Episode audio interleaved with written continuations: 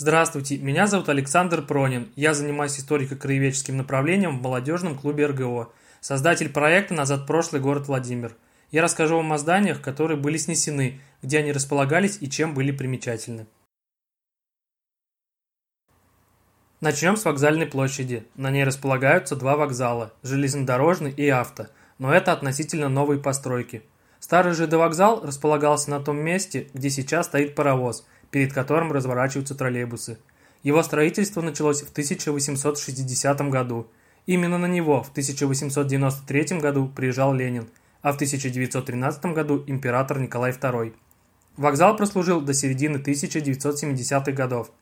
Хотя здание представляло архитектурную ценность, его решено было снести и заменить на новый.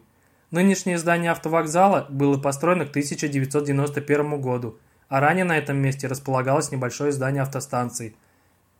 Также хотелось бы привести цитату из газеты «Призыв» от 9 марта 1969 года.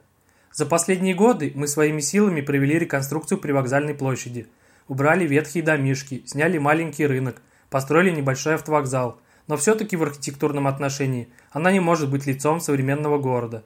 Автовокзал будет соединен с железнодорожным вокзалом специальным переходным мостом, что очень удобно для транзитных пассажиров. Предусматривается и подземный переход, тоннель. Но он будет построен позднее. Но, как известно, этим планам не суждено было сбыться. Далее хотелось бы остановиться на двух точках. В детстве они всегда казались мне похожими из-за наличия домов с аркой и свободного пространства перед ними. Это Андриановский сквер и вокзальный спуск. На фотографиях 50-70-х годов 20 -го века мы можем увидеть одноэтажные и двухэтажные дома, которые располагались вдоль дороги и таким образом здания с аркой располагались во второй линии. Еще раньше на месте вокзального спуска располагалась Иоанна Богословская церковь. Она построена в 17 веке, после 1628 года. Имя храма носил Богословский переулок, переименованный в 1927 году в улицу Уч-Профсож. В 1991 году историческое имя переулку возвращено, а сама церковь была снесена в 1933 году. Примерно посередине между сквером и спуском в районе 9 корпуса в ЛГУ Прямо на дороге располагалась Сергиевская церковь. Она была построена в 1779 году. Владимирцы называли храм из-за цвета стен Красной церковью. 25 октября 1928 года газета «Призыв» пишет о церкви. Перед глав наукой возбужден вопрос о сносе Сергиевской церкви, мешающей движению по улице Фрунзе и загораживающей свет для расположенного против нее педтехникума. В итоге церковь была снесена в 1929 году. В 1756 году была построена каменная церковь Бориса и Глеба. Она располагалась напротив исторического музея на территории современного парка Липки. Храм закрыли в конце 20-х годов 20 -го века, а затем снесли. На месте храма и кладбища при нем в середине 20 века располагалась детская площадка.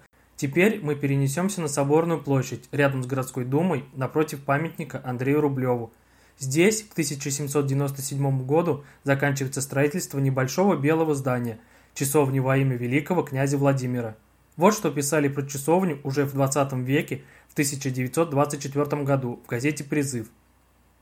Стильное здание у исполкома, бывшая городская дума, загораживается со стороны липок упраздненной Владимирской часовней. Здание часовни стоит без всякого употребления, стены сыреют, так как ее никогда не проветривают. Пора бы ее разобрать. 1925 году часовню начали приспособлять под бакалейную лавочку, для чего был сломан купол и раскрыта часть крыши, но при этом и закончились все приготовления. В этом же году она была снесена. При повороте с улицы Большой Московской на улицу Гагарина с левой стороны располагаются торговые ряды, а вот напротив сейчас нет никакого строения вдоль дороги. В 1781 году Владимирский купец Семен Лазарев построил здесь трехэтажный дом, в котором сам и поселился, но позже новый хозяин господин Черенцов открыл здесь гостиницу и ресторан с общим названием «Клязьма». Тут останавливались Достоевский, Салтыков-Щедрин и Герцен, а писатель Сологуб посвятил этому отелю целую главу в своей повести «Тарантас». После 1917 года и ресторан, и гостиница носили другие названия – «Россия» и «Прогресс», в 60-е годы 20 -го века гостиницу Клязьмы снесли. Вместо нее возникли сквер и фундаментальная доска почета. В 21 веке был построен торговый центр «Владимир», перед которым поставили много столиков для быстрого перекуса. Рядом с этим местом сейчас находится мост 850-летия города. Он появился к 1960 году, одновременно с появлением моста через Клязьму. До его постройки здесь были два каменных дома, которые соседствовали с бывшей городской думой. Перед тем, как сесть на автобус в загородный парк, мы спускаемся по лестнице, рядом с мостом 850-летия города. С правой стороны от этого спуска располагается дом, в котором с рождения жил диктор Юрий Левитан.